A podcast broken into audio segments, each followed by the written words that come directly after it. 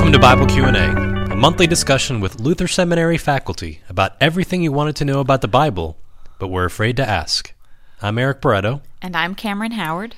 and joining us today is Kathryn Schifferdecker, who teaches Old Testament here at the seminary. Thanks for joining us, Kathryn. Good to be here, Eric and Cameron. We have a difficult question before us today. Why do people suffer? So I wonder where would you go first in the Bible to start tackling this question? Well, it is a difficult question. Uh, I would say even an impossible question. There's no really great uh, final answer to the question, why do people suffer? But of course, it's a question that people have struggled with for centuries, millennia, really. Um, as I said in my essay, you know, atheists probably don't have too much of a problem with this because it happens, right? Suffering happens. Uh, but those of us who believe in a loving, powerful God have a problem here. Why? Uh, why do people suffer if God is loving and God is powerful?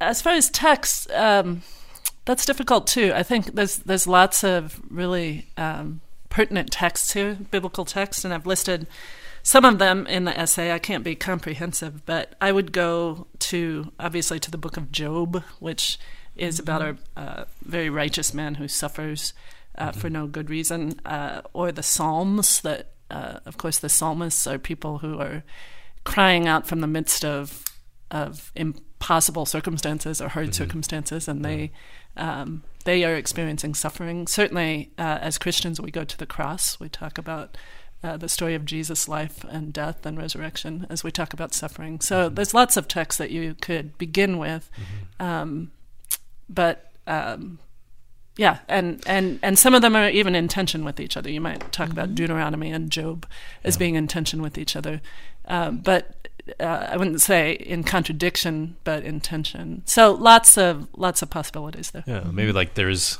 no one answer for the this big, the, maybe the biggest of all the big questions, but that there's also no not one text to go to because the Bible doesn't isn't as simple as that to just give us one Right, answer and run with it. That Right. It kind of it, it you know written by so many different people throughout so many different times and so many different situations people come up with different responses. And maybe there's something in the the vibrancy of all those responses where we can find ourselves and Yeah. maybe find a sol- uh, not a solution but at least uh, a way to at least live in the midst of that suffering right here right now Yeah, I think that's that's that's a good way to put it. I think of it as maybe a question with many facets, right? Yeah, yeah. Uh, it's something with lots of different angles, lots of different facets, and Yeah. it depends on how you approach it as, as to which text may be most Yeah. useful for you. So, some people who are suffering may find Job really helpful to see this man who who just laments and cries out in Mm-hmm. bitterness against God, and others I, I've heard other people say, "I don't, I don't need to read Job because I'm I got already- enough lament in my life. I don't need any more. Yeah. I'm miserable enough. I don't need Job. So,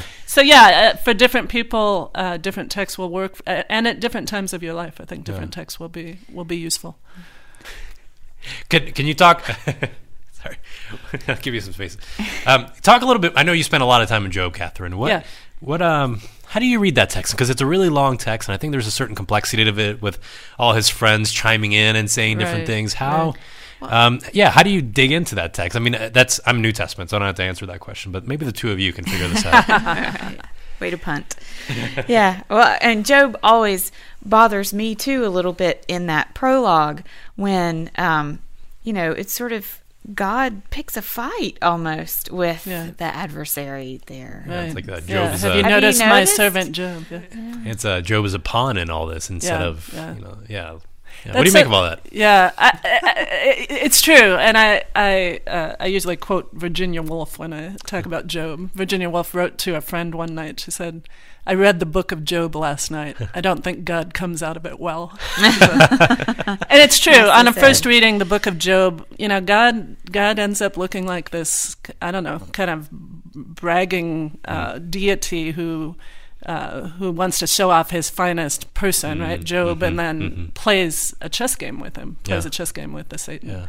Um, but this it's probably we don't really have enough time to go into great detail, but um, I would I would say I think it's very important to say that um, I don't think Job is a historical tale, right? I don't think this is an actual historical tale Right, of a person who God plays this chess game with, or uh, as a pawn in the chess game. I think I think I would classify it if we're talking about genre as something along the lines of a parable, uh, a very long parable, of Yeah. course. And even in the text itself, you know, it's not like um, in the prophets you get, you know.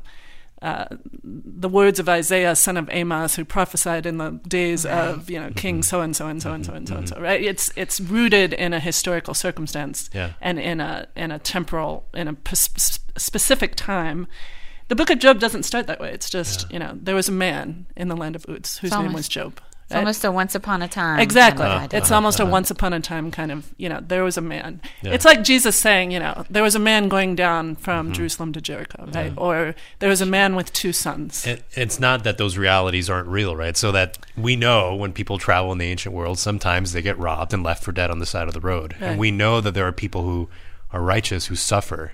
It's not that it's denying the reality of that, but that the story isn't meant to record. It's not a biography so much as like this instructional parable. I like thinking Yeah, about it as right, a really right. extended parable or uh, Right, right. or a tale. you know, and then it can capture reality sometimes Exactly. better in its fullness rather than focusing on one historical Yeah, he's Right. kind of he's the prototype, right? He's the prototype of the innocent sufferer. Yeah. And so I, I, I think it's important to say uh, that this is not the God we see in the rest of the Bible. Th- This God, our, the God Mm. that we know in Christ and in the Old Testament, does not play um, play Mm-hmm. people as pawns, right? Uh, so I don't think it's a historical tale. I think it's more of a parable. And I look on it. I, I there's debate about this, of course, but um, I think that Job was written either during the exile or soon after, Mm. and that that it's addressing this huge problem of you know we thought God was with us.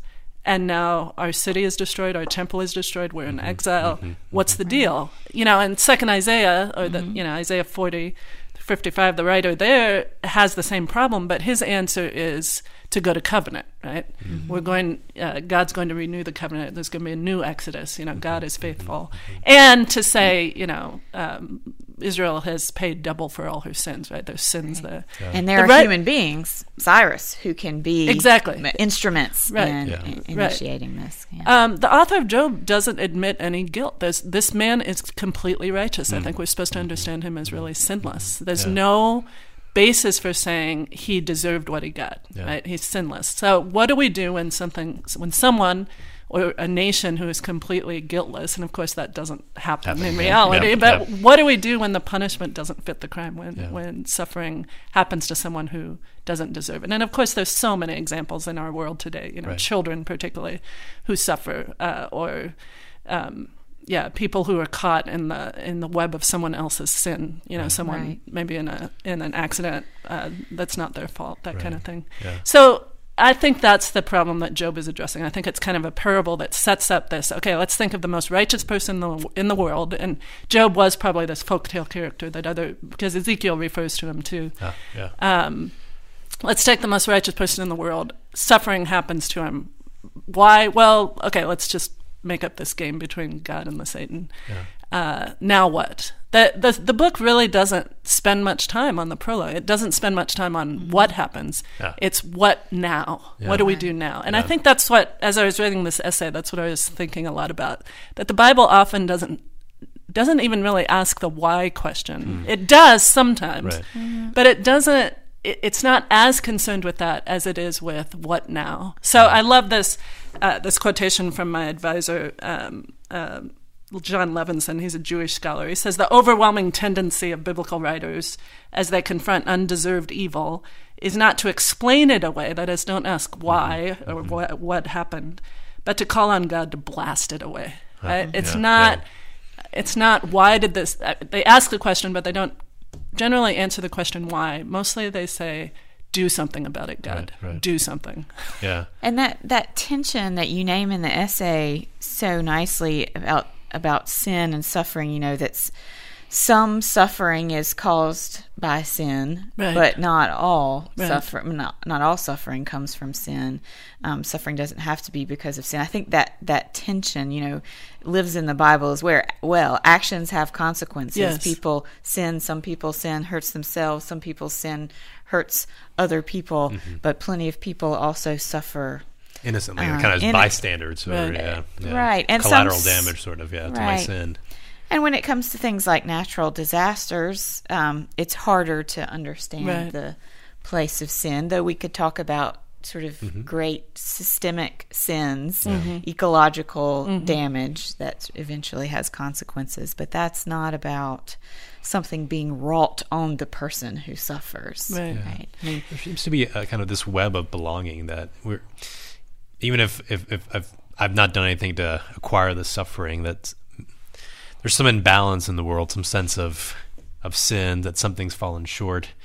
Um, and we all get caught up in this web, even if it's not directly involved, by, you know, even if I didn't directly cause it. Um, and I wonder then if the, the why question is sometimes too complex. The, the the reasons why a typhoon happened, right, are mm-hmm. incredibly complex. And how do we even start delving into that? But what we can ask is, what do we, how do we respond to it? How are we Yeah. neighbors to one another? Yeah, yeah, yeah. I mean, I think something similar happens in Revelation, where we, mm-hmm. I think, tend to assume that it's a book about what's going to happen next, and but I think it really is about what what do we do now? Mm-hmm. If this, if these are our hopes, and if it, this is the deliverance we're waiting for, how do we live right here and right now? I think that's maybe a, a different way of, of framing the question instead of the why question is, well, what now? I like the way that you Yeah, framed that, yeah. Kathryn. I think, yeah, those are both great points, and uh, especially want to emphasize what you said, Cameron. That uh, the the Bible isn't saying that sin doesn't have consequences, or that suffering uh, isn't the result of sin. Certainly, sin has consequences. Certainly, some suffering is the result of sin, both for those who sin and for those who are caught in that sin. Um, but but the important point that Job makes is not all suffering is the result mm-hmm. of sin, and that is actually a pretty radical statement, certainly Yeah. for ancient Israel, and even for today, where Yeah. in our quest to try to find reasons for suffering, we sometimes even inadvertently end up blaming the victim. Right? Right. Mm-hmm. She Right. was walking too late at night. Yeah. Right? Or he was just in the wrong place at the wrong time. You know, that's we don't intend to do that, but it's the way that we can build a safe wall around ourselves. Mm-hmm. And so I think it's important even today to say not all suffering is the result of sin. And I just want to say that uh, obviously uh, we've been talking a lot about Job, but as Christians, obviously, whenever we talk about suffering, we have to move to the New Testament and talk about the cross and the fact that there uh, Jesus embraces suffering himself and experiences suffering himself, uh, even to the point of death. And Jesus doesn't do it quietly, right? Jesus goes back to that lament tradition, and lament is mm-hmm. such a huge. I've mentioned it, but I haven't used the word. Lament is such a huge gift to us to say when we are suffering. One faithful response is to say why, or to say how long, oh God, or to say blasted away, God, mm-hmm. or mm-hmm. rise up, oh God. That's all lament. Um, you know, we don't have to just accept it quietly. We can be angry. We can ask Yeah. questions. And Jesus himself uses, of course, the lament of Psalm 22 from the cross. So when we talk about suffering, that's where we see uh, suffering uh, most fully, I think, in the cross. Yeah. And somehow, you know, whatever atonement theory you use, somehow in that cross, the suffering is redeemed Yeah. and doesn't have the final word. So I wonder if we can then think a little bit about how we kind of live this out. So how in what directions does the Bible lead us when we have a close friend or a family member or we ourselves are experiencing a, a, a suffering, we've lost somebody or something like that. And I wonder if one thing we might run with with the lament is that the Bible gives us freedom to mourn, to lament, to ask why, to um, to even turn to God and say, "Why did you let this happen?" Yeah, That there's a freedom Yeah, yeah. that God gives us Yeah. to express all those anxieties and emotions and um, and God isn't offended Exactly. by these things. Yeah. It's all over the Bible. God is big enough to take our questions Yeah. and our anger and our Yeah. grief and our. And I think sometimes we don't give each other and ourselves the freedom to do that. So I think it, maybe I think least Jew- we Jews start are a lot better at that than Christians are in general. lamenting it. I think we also have a tendency to um, compare sufferings Ah, yeah, um, yeah. in our culture. It's the And suffering Olympics. yeah, who's and well, and then sometimes, uh, uh, on the one hand, there are sufferings that are profound. So I. Uh, broke my leg, have a broken leg. I experienced some suffering, you know, some pain, some inconvenience. Um, but it's not like it's, you know, I had access to good medical care and um, a sort of finite end to that suffering. So, on the one hand, my suffering is not as profound as many sufferings in the world. On the one hand, it's important to sort of acknowledge whenever we have these moments of suffering individually and to sort of honor that for each other Yeah. rather than trying to discount the suffering that yeah. we say, you know, that we all experience um, as well. It's not enough suffering to count in God's eyes. Yeah, yeah, yeah. Yeah. not to wallow in it, but not to discount it either. Yeah. Right, right.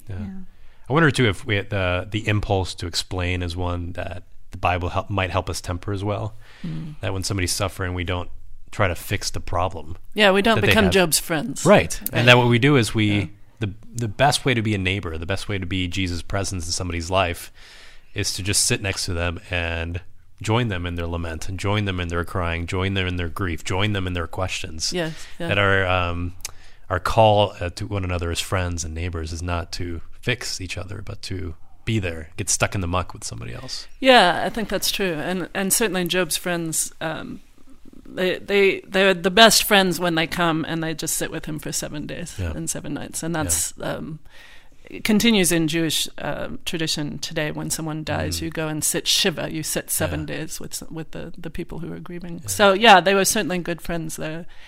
Um, so and and I think it has to be a matter of discernment too. So to sit with someone in their grief, to to lament with them, um, and then to discern when might be the right time to speak a word of gospel, Yeah. right? And to Yeah. say, "This isn't the end." Yeah. Right? Right. You, um, God is more powerful still Yeah. than this, and and you know, I am the resurrection and the life. Yeah. Jesus says to to Martha and to Mary Yeah. after they say, you know, if you had been here, Yeah, Lord, my brother right. would not have died. That's They right. lament themselves, and then He gives them that word of, of Yeah. gospel. So, so there is the time to move there, but.